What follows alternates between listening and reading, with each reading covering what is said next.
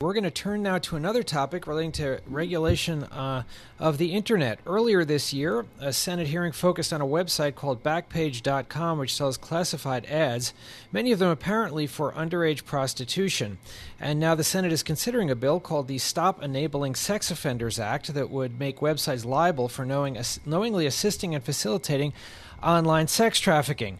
But much of the technology industry is opposed to the bill despite supporting efforts to target websites like Backpage.com. Here to talk with us today are, are William McGeveran, a professor at the University of Minnesota Law School, and Scott Vernick, a partner at Fox Rothschild.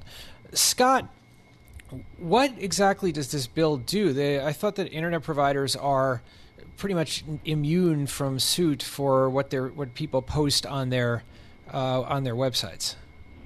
Well, I think that's generally true. I mean, under Section 230 of the Communications Decency Act, which was passed in 1996, uh, internet providers uh, and uh, internet service providers uh, don't have obligations and are immune from generally are immune from prosecution with respect to content that they post on their on the websites um, or you know as internet service providers. But the difficulty here is that given um, all of the attention around online sex trafficking and particularly what would, what happened with Backpage.com, uh, this uh, this legislation, which was proposed by Senator Portman and uh, Senator Blumenthal, um, is designed to uh, make them uh, responsible uh, if they don't uh, police and take down uh, content that's aimed at illegal sex trafficking.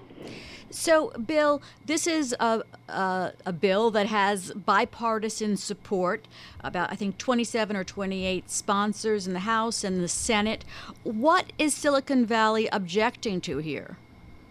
Well, I mean, I think politically it's pretty difficult to come out against an anti sex trafficking bill, and I think that explains a lot of the support for it.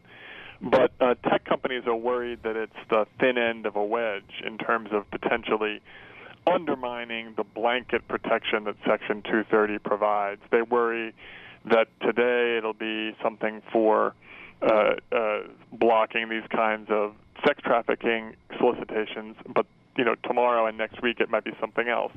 They're also worried that whatever the nature of the exception, once it starts to require them to scroll through or monitor the vast quantity of user-generated content, that that becomes a difficult thing for them to do and a very expensive thing for them to do. I mean, YouTube, for example, uh, users upload something like a hundred hours of video every minute, and it, even with automation, it can be hard to do a good job of monitoring everything. So, Scott, what what exactly uh, would happen in terms of litigation if this bill were to take effect? What what can we expect?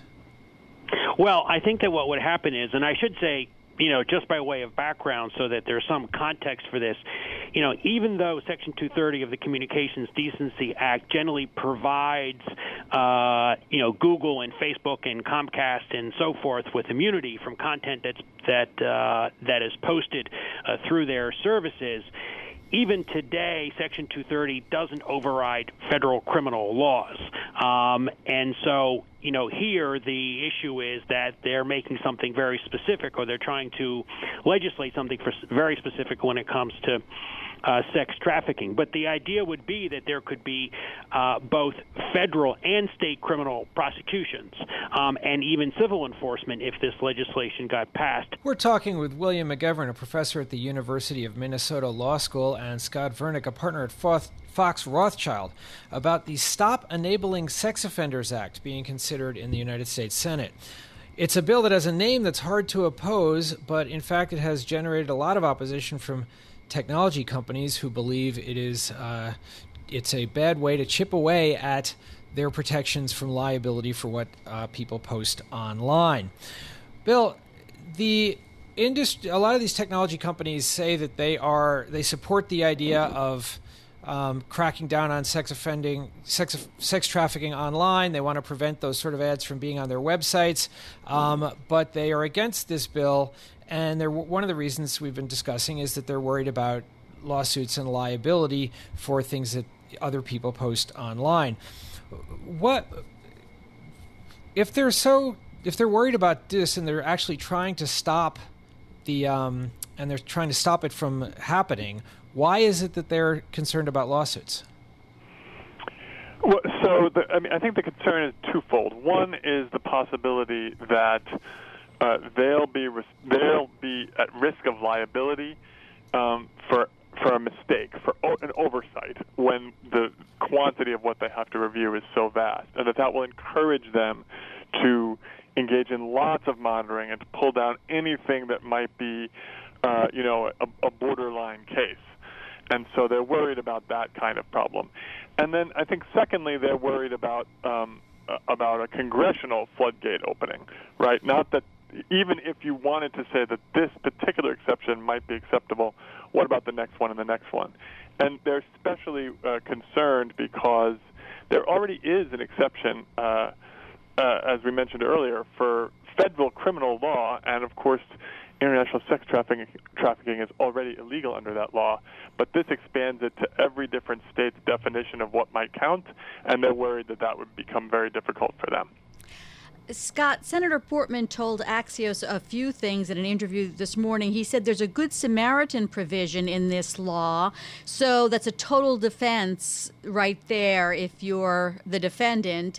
And also, you have to be actually participating, so it's not enough to say that just, you know, you knew what was happening on my website. You have to be subject to this, you have to know about it and be involved in it. So, does that seem to be uh, enough to get past some of the worries? Well, it sort of is and it isn't. I mean, the Good Samaritan provision has been there, and that certainly protects internet service providers and websites that regulate their content and show uh, that there is some attempt uh, to, you know, to call out the most pernicious illegal activity, including sex trafficking. Uh, but I think that what the websites or website providers and what the internet service providers in particular are concerned about is that there's some vagueness in the bill's language around words like assist, support, facilitate, um, uh, trafficking, and you know they're worried about sort of you know getting swooped up in something where ordinarily you know they wouldn't have the requisite degree of criminal intent, uh, but there's some fuzzy language, and so you know that's their concern. Now I think that the I think that the senators would push back and say that their legislative staffs reached out and tried for months to have negotiations and have some sort of discourse um, with uh, you know the internet service providers and website content providers and they just refused to participate. So, I mean, you know, this is you know, this is one of those instances in which, um, you know, the, the sort of, you know, the tech industry is sort of, you know, caught on both sides of this, and uh, it may be ground that's, you know, quite difficult for them to ultimately defend. Well, Bill, Bill, we have about 45 seconds left. What do the internet companies say is the right way to attack this problem? Uh, with criminal law and, and investigating individual instances, and that they'll be happy to cooperate with authorities who are investigating sex traffickers, uh, uh, as they as they say they did with Backpage. But do they do they what kind of self-regulation do they propose to do? Well, so they already they say they monitor already, and they say that they'll keep doing that, but they don't want to be on the legal hook if they get it wrong. Well, um, our thanks to William McGeveran, a professor at the University of Minnesota Law School, and also to Scott Vernick, a partner at Fox Rothschild, for being, being with us here today to talk about uh, how sex trafficking should be combated online.